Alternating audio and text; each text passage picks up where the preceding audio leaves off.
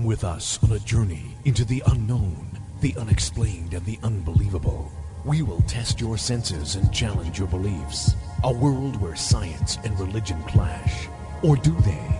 You will meet real people and hear real stories, but you will not believe. You will witness strange sights and hear strange sounds, but you will not believe. This is the New England Ghost Project. Welcome to the. Good evening, everyone, and welcome to another episode of Ghost Chronicles International. I am Ron Kolek, and all the way from across the pond is the gold standard in ghost hunting, Mr. Steve Parsons. Good evening. Welcome to the summer. Summer. Yeah, well, it, it's a particularly British in-house joke. The temperature hits 25 degrees. We'll take our clothes off and call it summer. It only lasts one day. Whatever. Yeah. Go on, you're going to spoil it now and tell me what the temperature is mid-afternoon in Massachusetts, aren't you? I haven't a clue. Nor do I care. Ah, okay. There you go. Oh, our, our listeners might. Uh, I don't think so.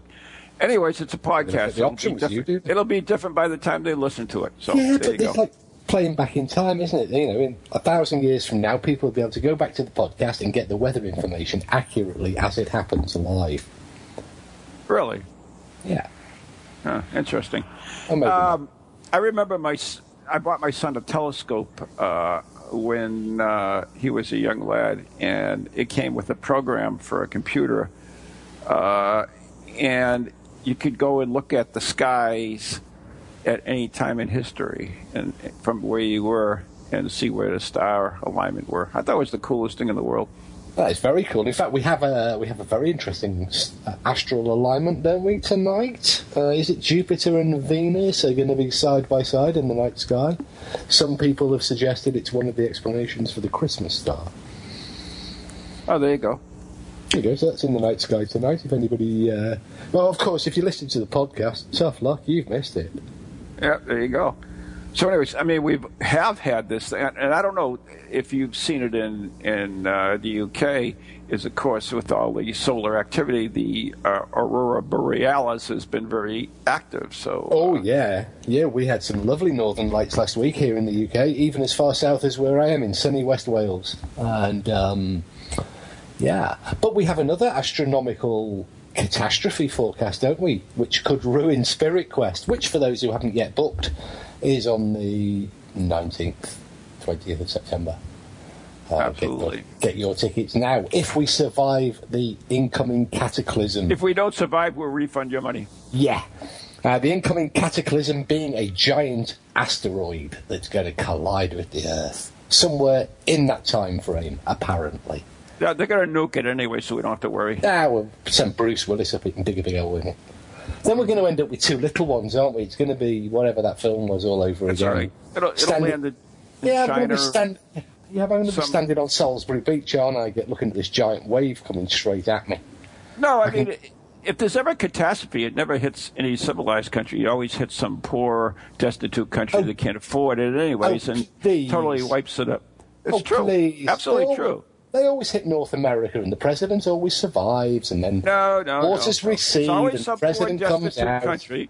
You know, Haiti or Ecuador or, or some uh, some crazy Britain. uh, place like that. No, no, Yeah, I mean, we're the, we're the world's you don't get crap. So cut we're the world's poorest first world country. And Yeah, what do you like mean we don't get? What do you mean we don't get crap? We've got a conservative government. It's like having like- the tea. It's like having the Tea Party in power. It's like you got the smallest country in the world. I mean, you you know, Yeah. you, you, the Yeah. odds of anything hitting it are like a Yeah. million to one. Yeah, but the odds of us causing trouble worldwide are about one to one. That evens, I reckon. Nobody even pays attention at UK anymore. Really? Yes, yes. How many American states have got the Union Jack as part of their na- as Yeah, yeah, that was right? back in the day. I mean, let's face Yeah, it. You why is the White House white? living in the past? Why you is the White House white? You're living in the past, so I mean, that's all. At There you go. All right, then. okay. We'll, You know, we we'll do you a favor. this. We'll buy a couple of Harriers from you once in a while, so we can boost your economy and maybe store a few nukes over there or something. And that's, about it. That's, that's awfully generous of you. That's about it. You know, Yeah, considering you bankrupt us in World War Two by sending us all of shoddy second-hand boats. oh, for God's sakes. Anyway, enough of, enough of that. Yeah. Or we'll end up throwing rocks at each other. Which was an Yeah. interesting segue into the topic of tonight's conversation. Which is? Which is rock throwing. Yeah, that's kind of an interesting thing. I, I was actually watching uh, an episode of uh, Arthur C. Clarke there, and he did one on uh, poltergeist activity, and, and I found that interesting um, because it's a worldwide phenomenon. It's not just like it's one place or another place, and it, but it, it happens everywhere.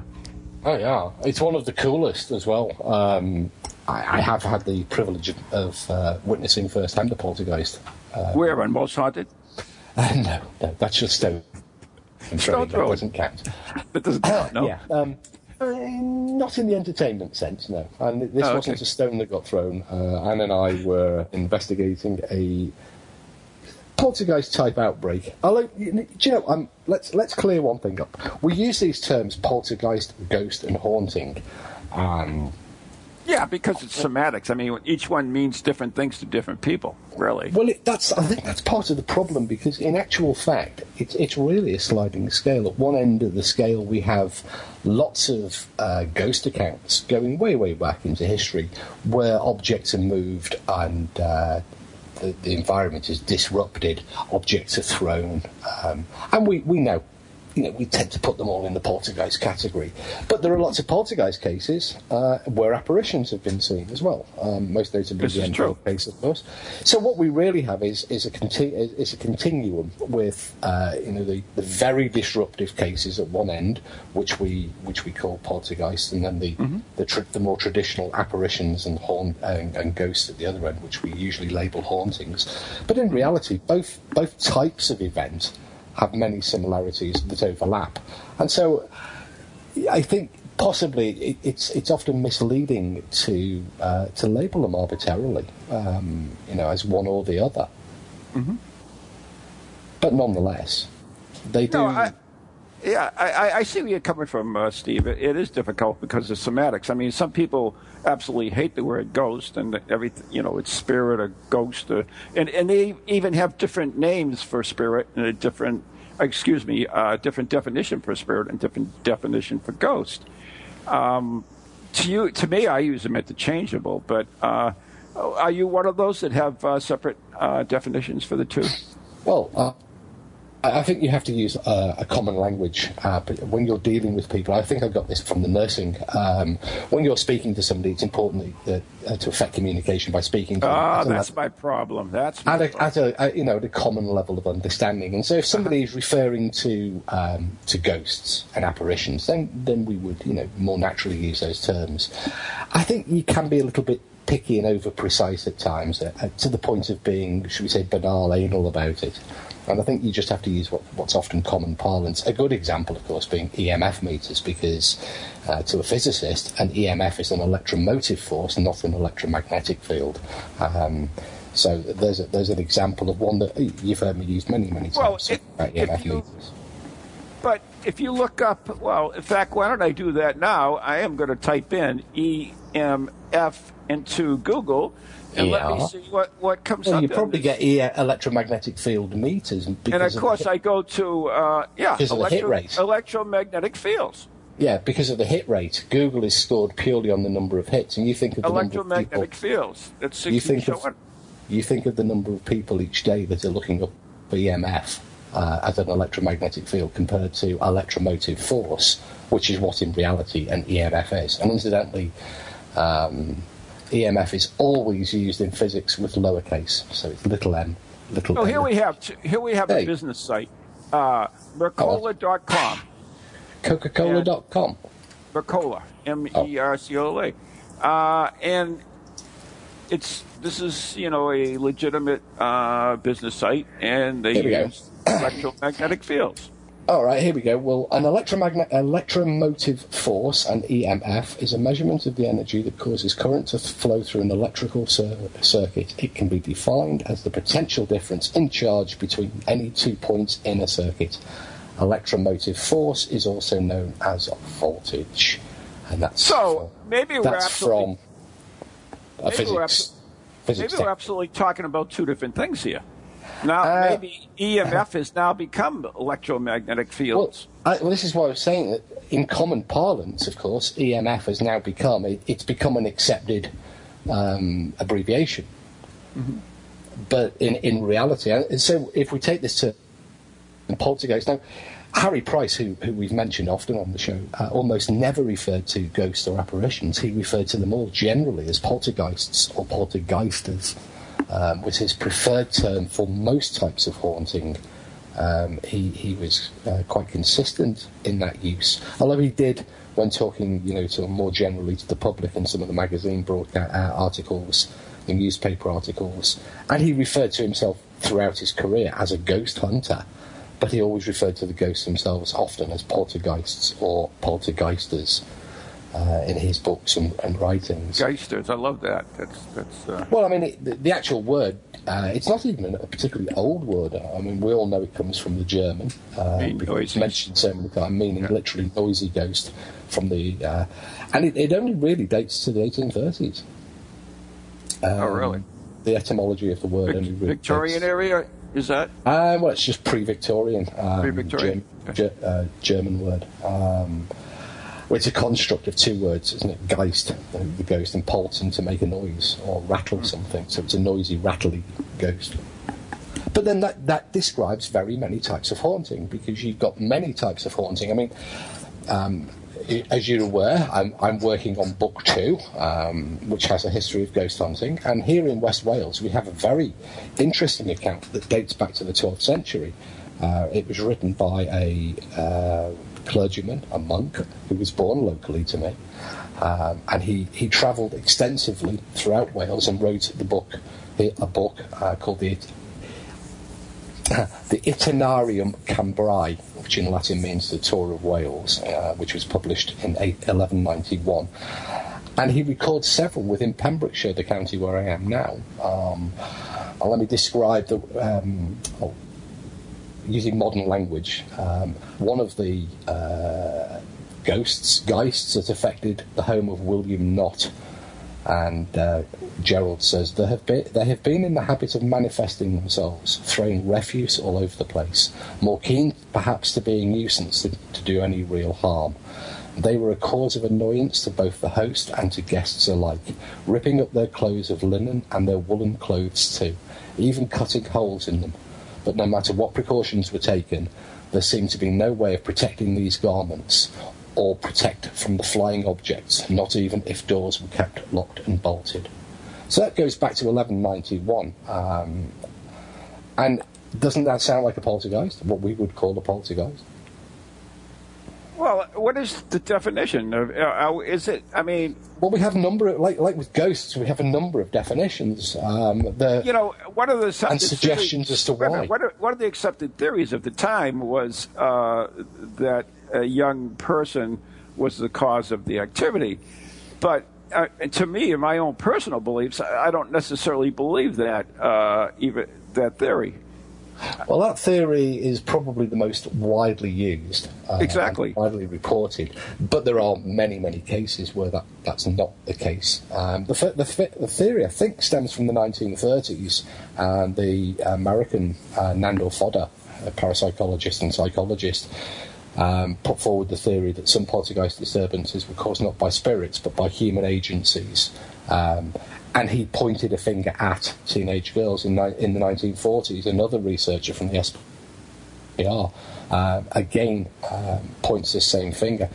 But in reality, um, the theory really gained um, traction in the 1960s when the American parapsychologist and then director of the Rhine Institute in, in North Carolina uh, identified poltergeists as an example of recurrent spontaneous psychokinesis, and he gave us that, that abbreviation RSPK. And he researched reports of poltergeist occurrences over 400 years, and he he built upon this idea that most often uh, the poltergeist was an angry child or a teenager who subconsciously caused the disturbances. Now, I've heard parapsychologists gl- fairly glibly state, um, "Oh well, you know, it's not paranormal. It's an angry teenager uh, who's you know mentally out of control and uh, throwing causing these things to take place." Um, now, you know, it, that doesn't that strike you as slightly odd? It's not paranormal. It's just it's just the, the, the rampant angry mind of a teenager. Um, that in itself seems to be fairly paranormal, perhaps supernatural, bizarre. But it's one of these anomalies within parapsychology. They're using something that's unexplained to explain something that can't be explained. Well, don't we all try to do that? And we try to. Skeptics tend to. I mean, it does make them look clever, doesn't it? You know, they, they come up with these theories that are totally groundless. Um, you know, just no. I mean, it's ba- no. That's not true. It's not groundless. It's based on fact. Uh, it's based on other theories, and they apply those to the particular situation. So I don't. I don't believe they're groundless. I mean, that's, well, that's in, in many cases. that.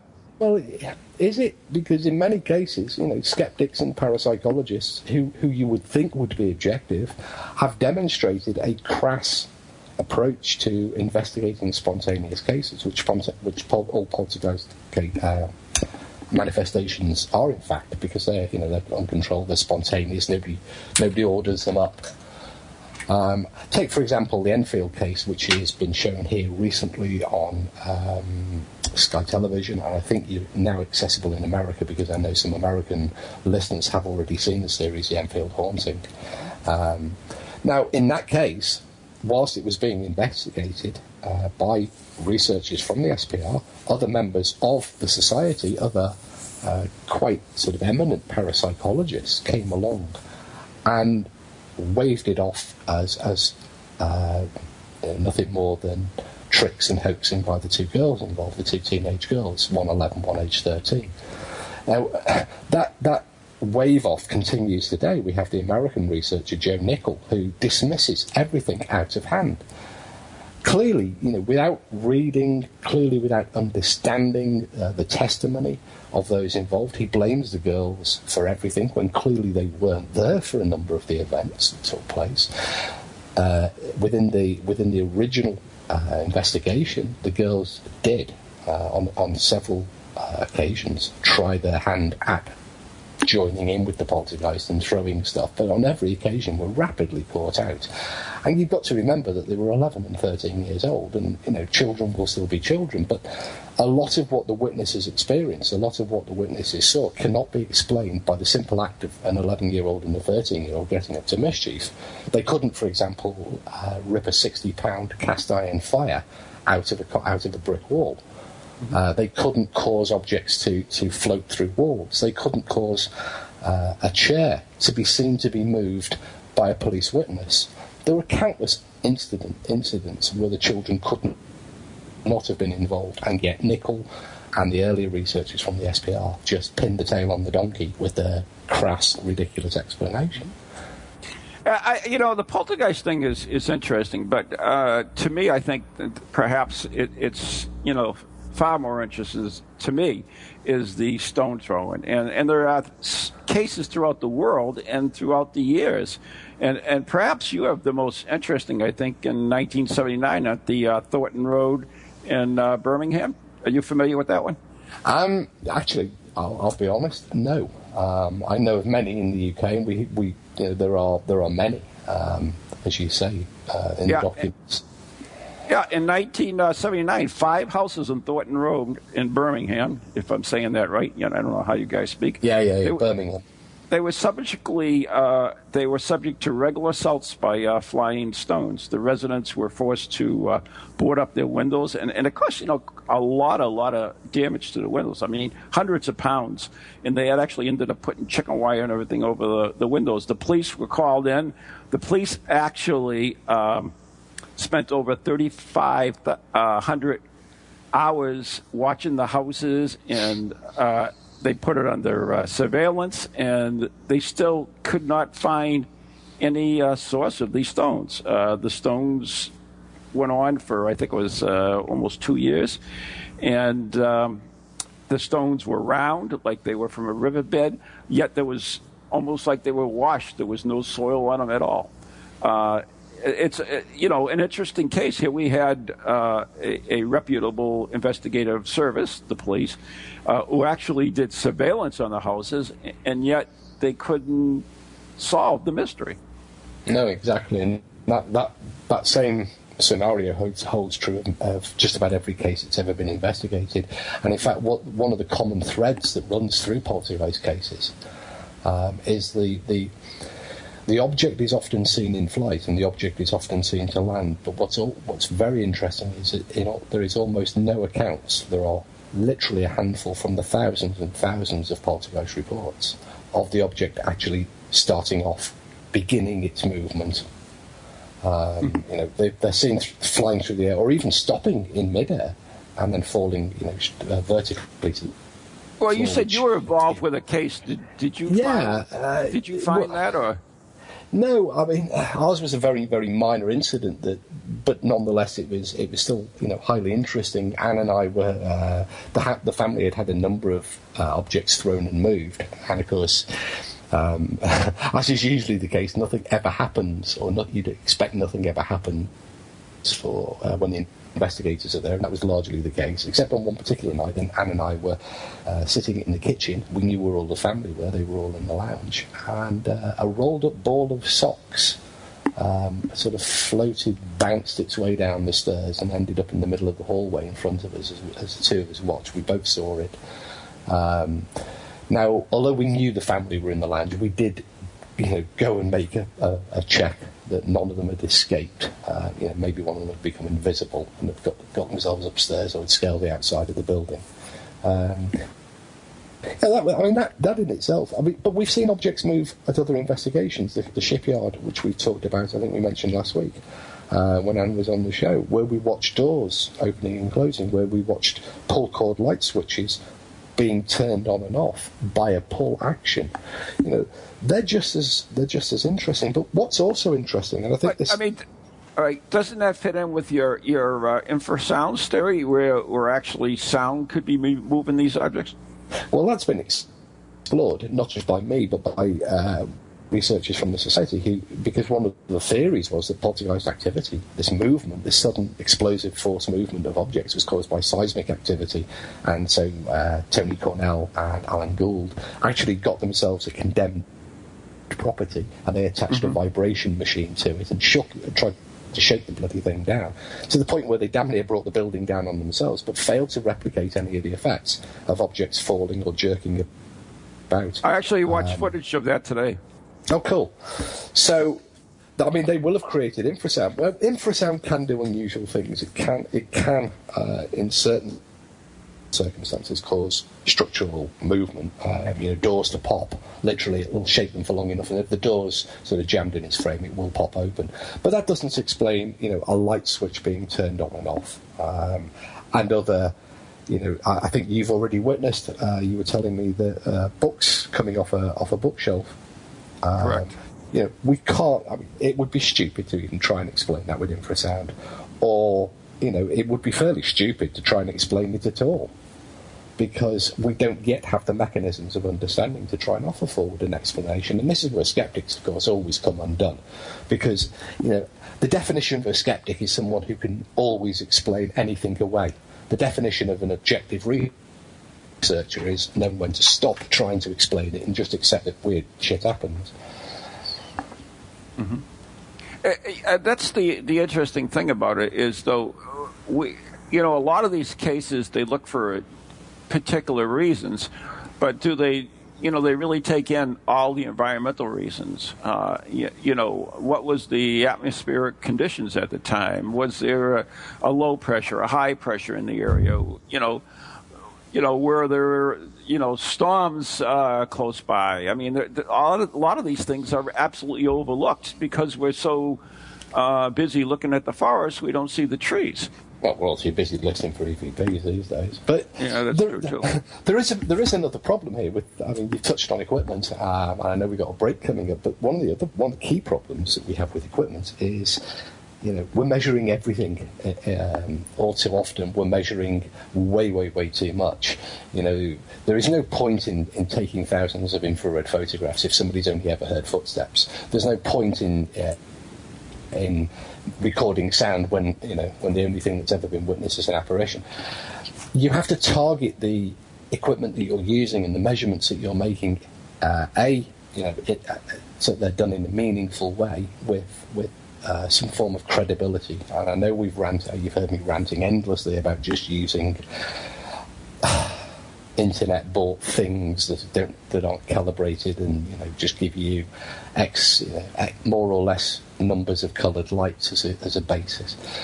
But we do need to measure things. Um, but we there are standards for measuring stuff by. You have uh, we have the International Standards Organization who define how to measure things, and it is important that we do take consideration of things that that are important. And uh, in some cases, it might be significant that we measure the weather. In some cases, it might be significant and necessary that we measure temperature or some other environmental factor from infrasound, even um, electromagnetic, radio frequency, electrostatic fields, a whole raft of things that might need to be measured. But like with any experiment, the, you know, the ones that you do at school, you have to design the experiment. You have to write down the, the, the methodology and the protocol and the steps that you pursue. You can't just, yeah. well, what should we do tonight? I know. Let's get the EMF meter out.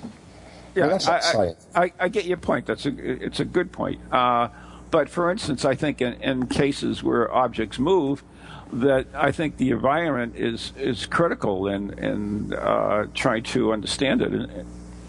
Well, it might be, but we have no link between the movement and the environment. oh, yeah, we do. Of course we do. I mean, we have, you know, doors well, open and close, and you have difference between pressure and. Uh, yeah, yeah. And we've actually, and, you know, we've, we've got a case here, we had a case here in the UK about 15 years ago where, where it was actually air pressure, uh, thermal air pressure caused by a, a fire on one side of a door versus a cold exactly. on the other, where the door was swinging. Um, and you know we, we were able to, to, demonstrate that. So yes, it's absolutely important. But I think the very first thing that we need to capture is um, the object in flight, because we can do with modern technology, with modern photography, we can actually do a great deal of useful uh, measuring from from some of these. This uh, is true. If you if you have, you know, anyways, we're actually coming we, up to the we're actually coming up to the break, so we're going to hold that right thought right now. Um, so, anyways, you're listening to uh, Ghost Chronicles uh, right here on TogiNet, uh, Ghost Chronicles International on TogiNet, Parax, uh, Planet Paranormal, and Crackle Radio or Radio Crackle or wherever else. I am Ron Kolek. He is Steve Parson. We'll be right back after the following messages. If we don't get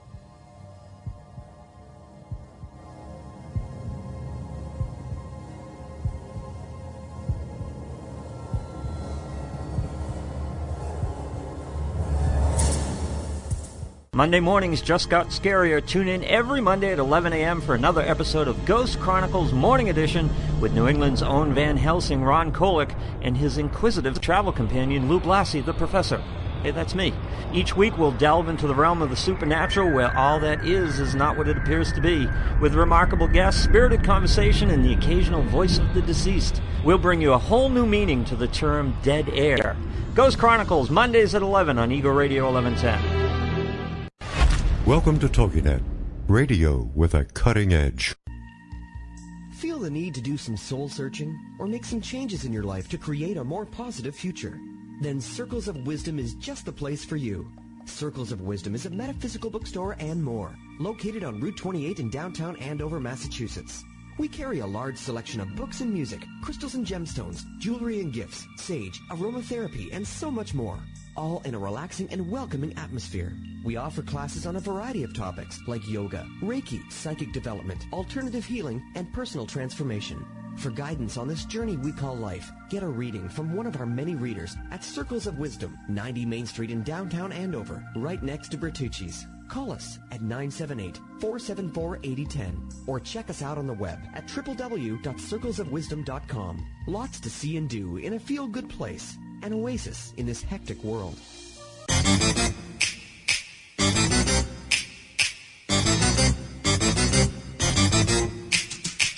They're creepy and they're kooky, mysterious and spooky. They all talk gobbledygooky, the Parax family. The shows are paranormal, not stuffy but informal. The topics are abnormal, the Parax family. They're strange, deranged Unrestrained. So grab your favorite brew. It's time to rendezvous as we give awards to the Para X family. Greetings and felicitations. I am Ron Kolek, New England's own Van Helsing. And I'm Ann Kerrigan, the Blonde Bombshell. And we're here at the elegant Vintage Hall, the Downton Abbey of Venice. We would like to extend a formal invitation to you to tune in every Wednesday night at 7 p.m. Eastern Standard Time for Ghost Chronicles Next Generation. On TogiNet, ParaX, Ghost Channel, and Planet Paranormal. You can even listen live on your smartphone with your TuneIn app or catch the podcast on iTunes. And now, time for tea.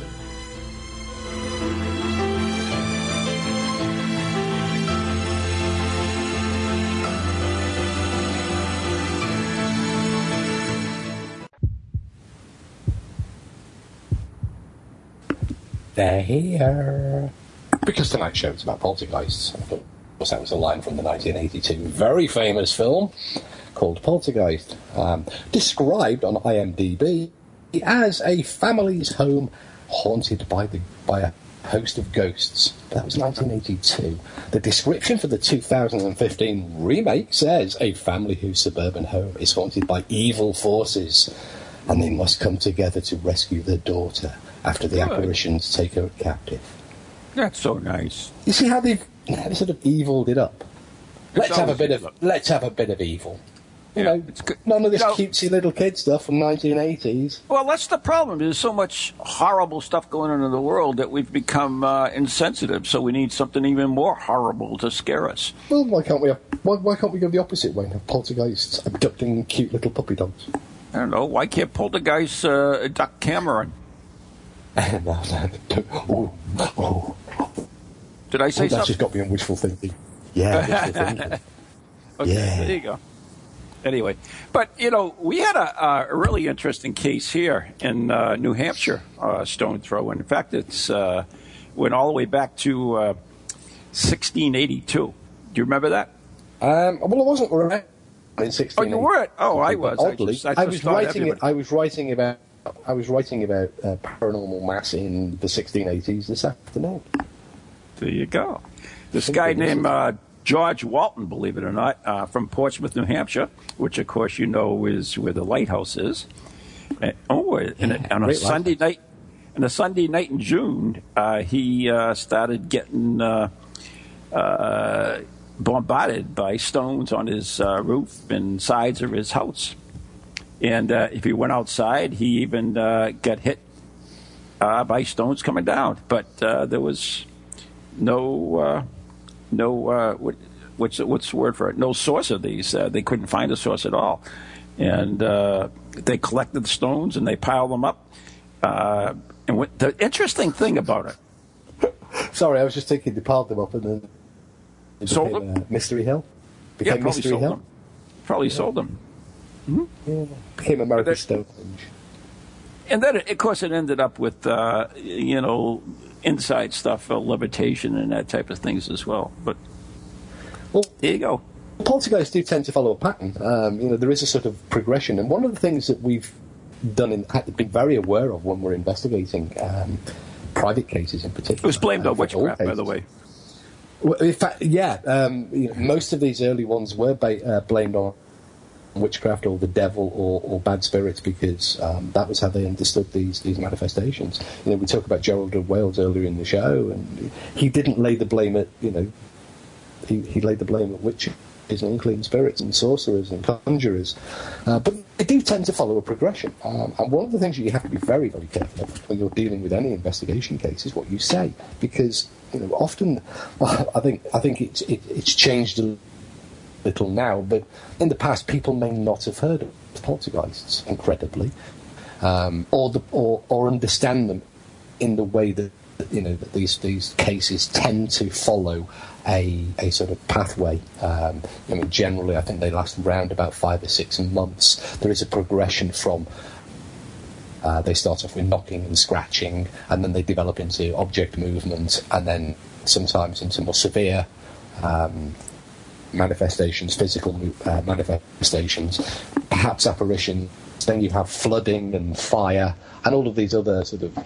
They they do seem to follow a formula, getting progressively worse, and then they subside subsidence these quite quickly. Mm-hmm. Uh, You know, the interesting thing about it, as I mentioned before, that th- there are well documented cases throughout the world. I mean, everywhere Absolutely. from uh, America and Europe to Africa and even Australia. Uh, uh, Africa, uh, Japan, uh, China, Asia, uh, the Middle East, as you say, everywhere. right. I don't know of an Eskimo one. I've got to admit that a snowball throwing poltergeist.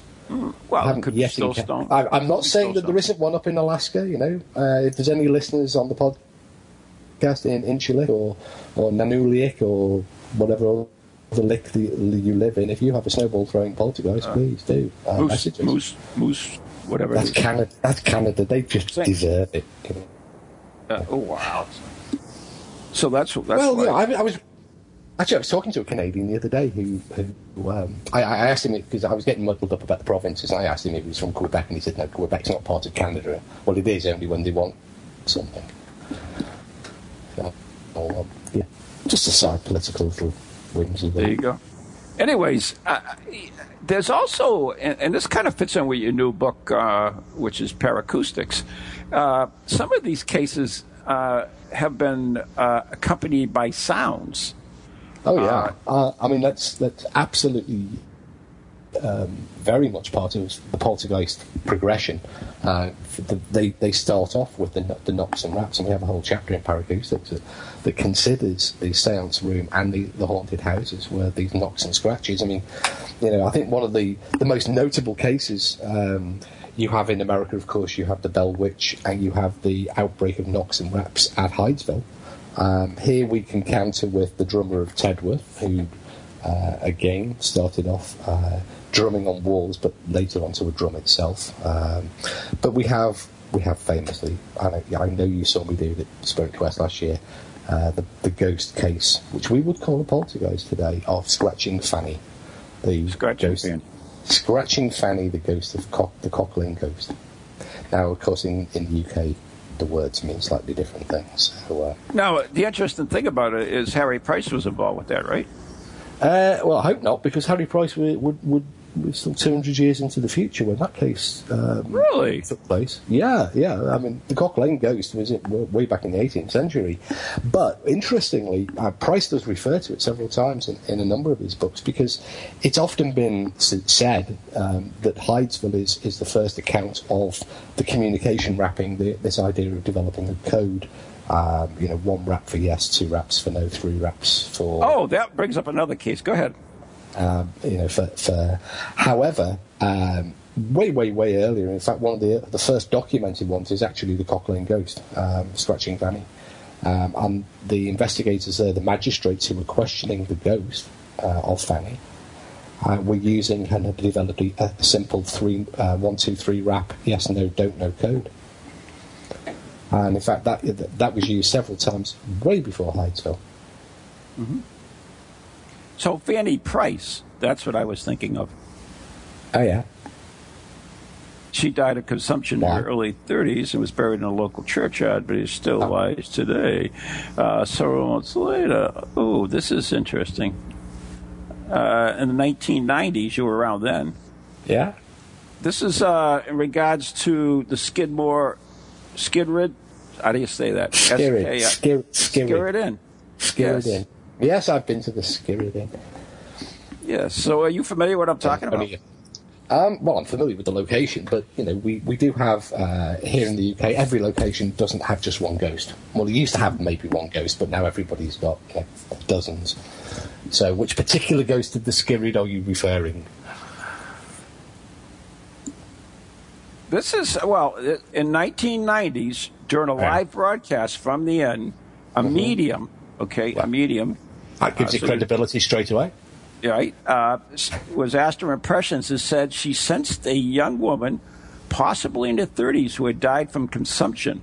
Realized, yes, but go on. Uh, several months later, a couple researching their family history paid the landlady a visit and told her that uh, they were seeking information. One of their ancestors, Harry Price, who owned the premises during the 18th century. Is this the same Harry Price or another Harry Price? Uh, well, it can't possibly be the same Harry Price because Okay, he this Harry alive. Price, this Harry This Price, particular Harry Price. right, had a f- wife named Fanny Price, who died of consumption in her 30s, was buried in the local ch- court. Yeah, see, that's where I was confused because it was two Harry Prices. Yeah, but you see, they- but you see, you know, I talked before about skeptics easily explaining stuff away, but you've also got to try and explain the the obvious possibilities first. Now, she's buried in a local churchyard, so presumably there'll be a record of her burial and a headstone with her name on it. And it wouldn't be beyond the wit of man or mediums because they've done it several times before and have been caught doing it. Visiting the local church or the local parish register and getting a few names and going, oh well, I'm sensing there was a woman, bur- you know, Fanny Price, no, 18, she was in her 30s. Uh, no, because you can only get the detail from the headstone, so it's, it's going to be fairly sketchy. I, I know we're off a little top, uh, topic Yeah, there, yeah. but I, I, I actually, yeah, I know. But i- i- if, if, one one quick comment on that, there was an actually a, a gentleman from the UK who predicted a uh, a uh, air, airline would go down and uh, it had red on its tail. And uh, 45 people would die in ma- around March 15th. Right. And and I think on March 17th, the this airline uh, crashed. Uh, it had red on its tail, and Yeah. 47 people died. That's so cool. If but I'm going to counter that with some common sense because a I can't remember his name. I wish I could get to the bit of paper that, that's on the shelf somewhere with it in. But there was um, an interesting statistical uh, prediction made by a psychologist. Who, This is what I was talking about. This oh, is the on guy. then. Oh right, Yeah, so this is the yeah, guy. go on then. Keep doing the So- maths. So what he did is uh, he uh, had a book of all airline crashes, Yeah. and he crunched the numbers basically, Yeah. and found out that the most airline crashes uh, occur in March, and, and the most in March uh, around the ides of March, and the average deaths in an airline at that time, uh, when he did this prediction, was 45. Hence the number he came up with, and most of the uh, the uh, symbols uh, of the airlines had some type of red in their logos. Yeah, So he he- was able to. Uh, it's interesting, though. I mean, it, It's very interesting. I mean, it's something that's been, you know, I remember the prediction. And do you know what's interesting is that prediction has been repeated in books as a fact, um, where there's been a slight change in the guy's name and uh, it's been put forward as a, as a proven psychic uh, claim. Um, really, seriously. Abso- it's absolutely seriously, and in fact, I've even seen it do the rounds of the internet uh, periodically.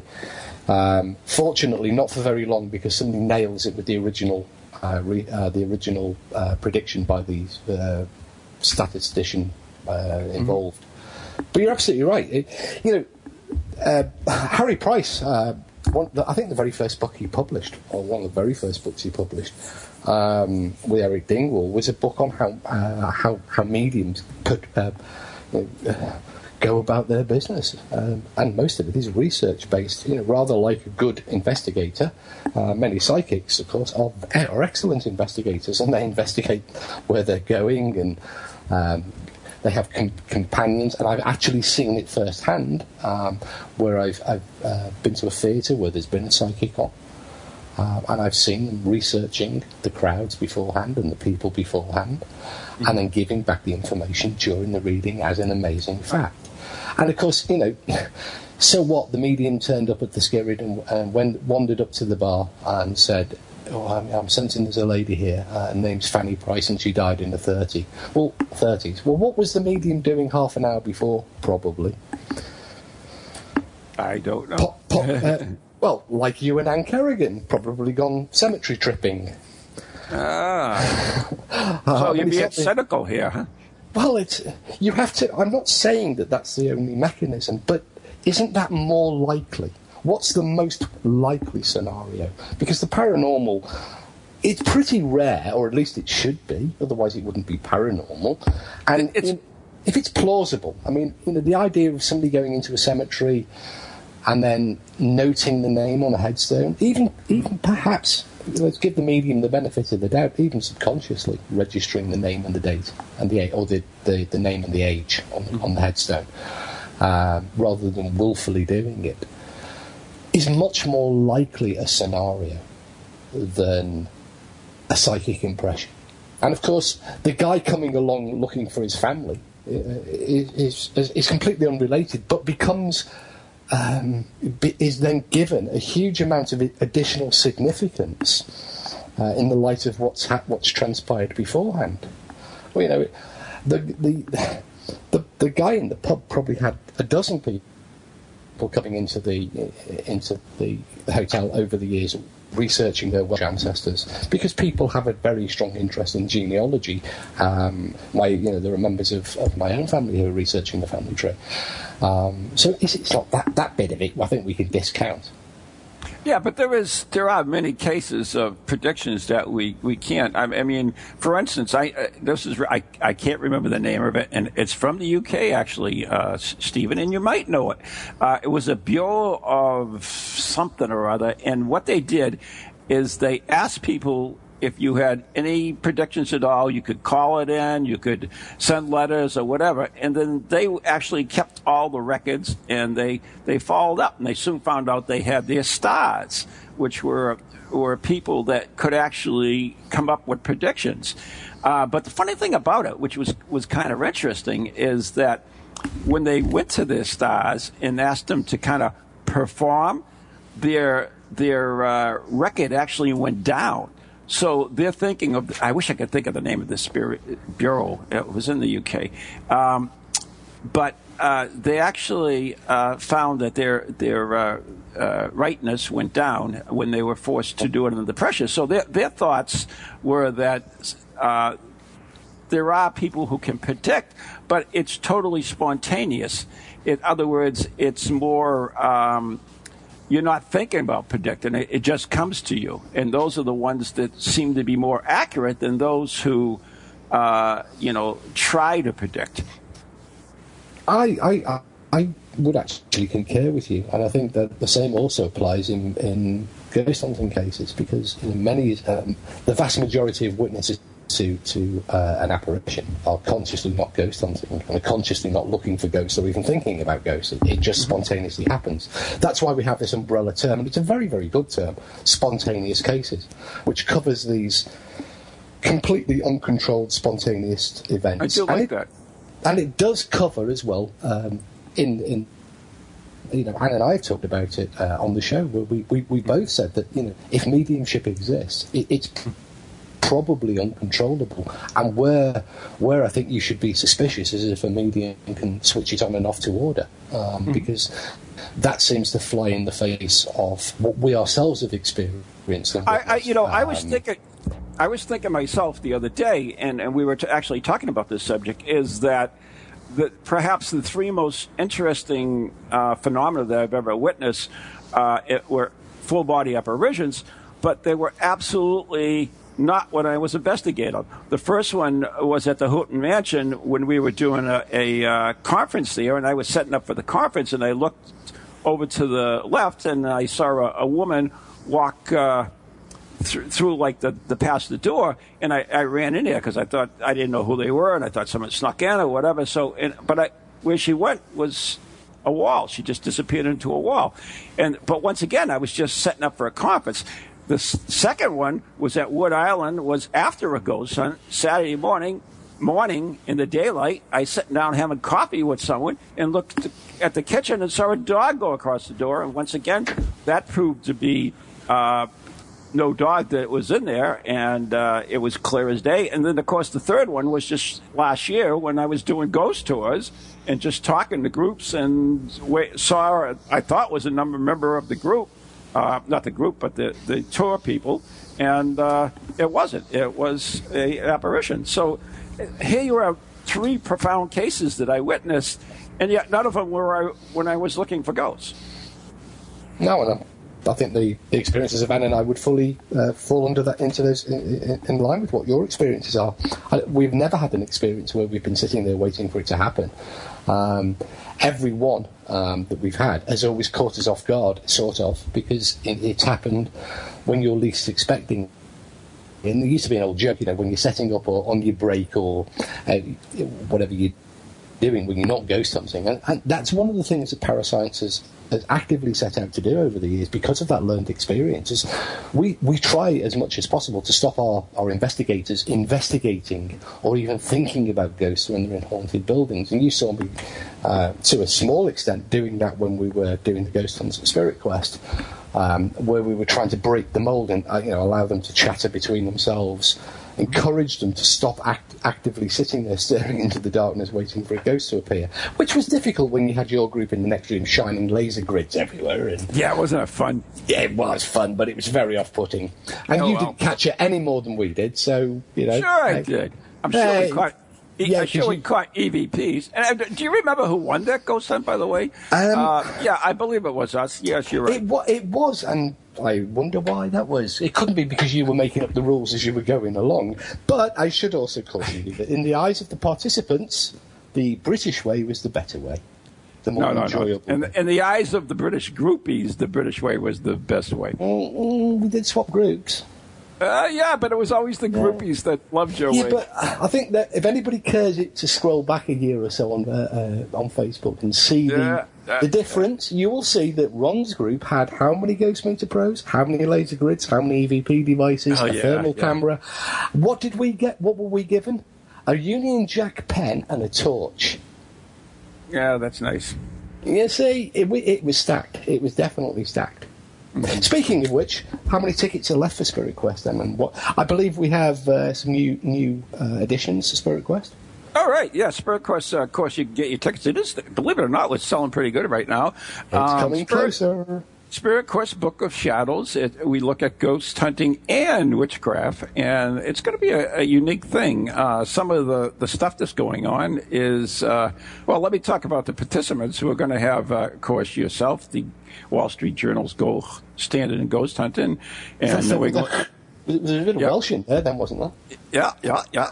And uh, of course, New England's own Van Helsing will be there. But we also have uh, Salem Witch Kelly Spangler, who was on the Ghost Adventures when they did the uh, Witch House in Salem. Uh, Roxie Zwicker, who of New England Curiosities, will be there, as well as uh, Josh Mantello from Berkshire Paranormal.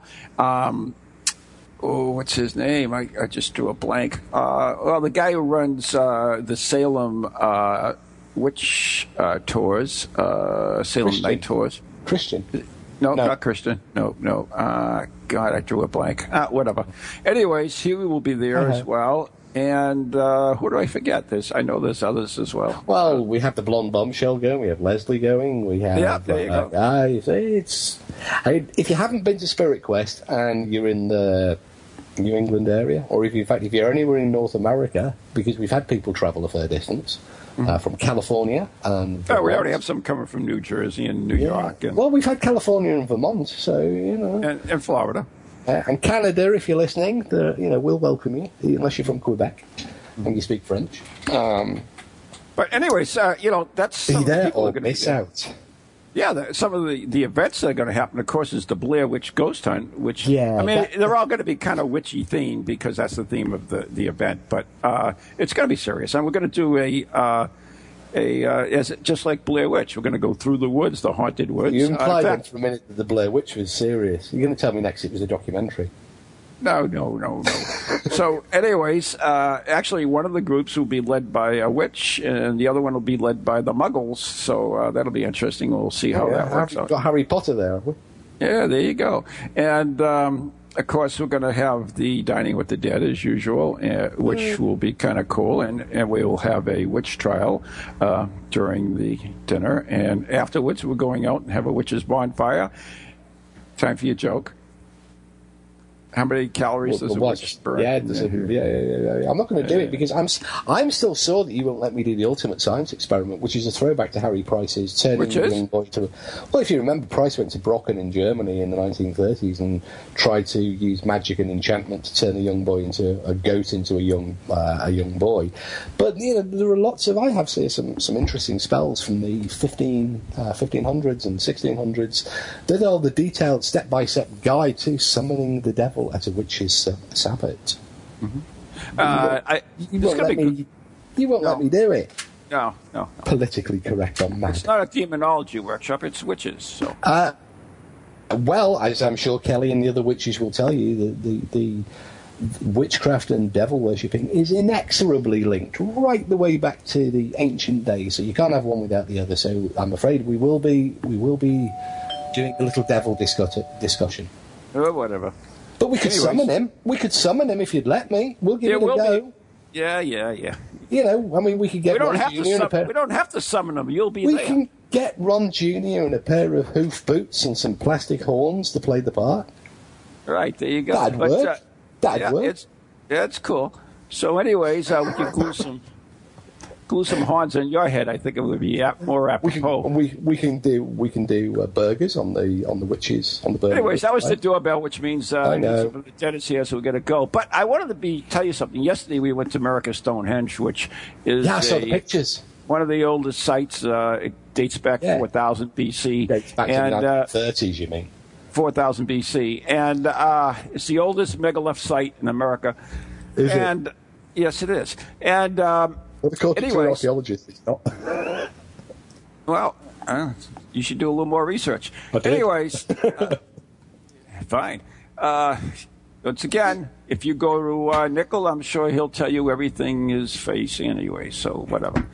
Uh, but we have documentation, including petroglyphs and everything else that proves it does go back. then. But anyways, uh, see, you forgot my thing. But I, I set up an experiment just for you because here we are in the middle of woods and everything else, and I brought a K2 meter with me, and I used the K2 meter, uh, and I, I attempted to contact the spirits in your name, of course, uh, Yeah. asking them to speak to us through the K2 meter. Did they? Well, you'll have to tune into our show and find out. Well, um, can I make a prediction? Yeah, sure. I bet they did because it's a cell sensor and it will have detected cellular phones and radio waves. No, it was in the middle of the woods, and we used the K2 meter, Yeah, which is doesn't not a sensor. Yeah, yeah, yeah. You could use your mobile phone in the middle of the woods. That's using radio frequencies Yeah, as well. Anyways, Oh, there's the, there's the music. Here's the music. So, uh, on behalf of myself and Joe Nickell here, uh, we're going to say good night. God bless. Yeah, just call me 50 cents. Yeah, take care. Good night.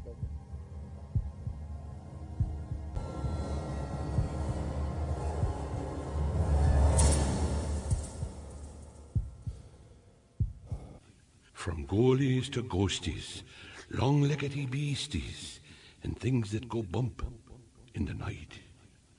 Deliver us. Good.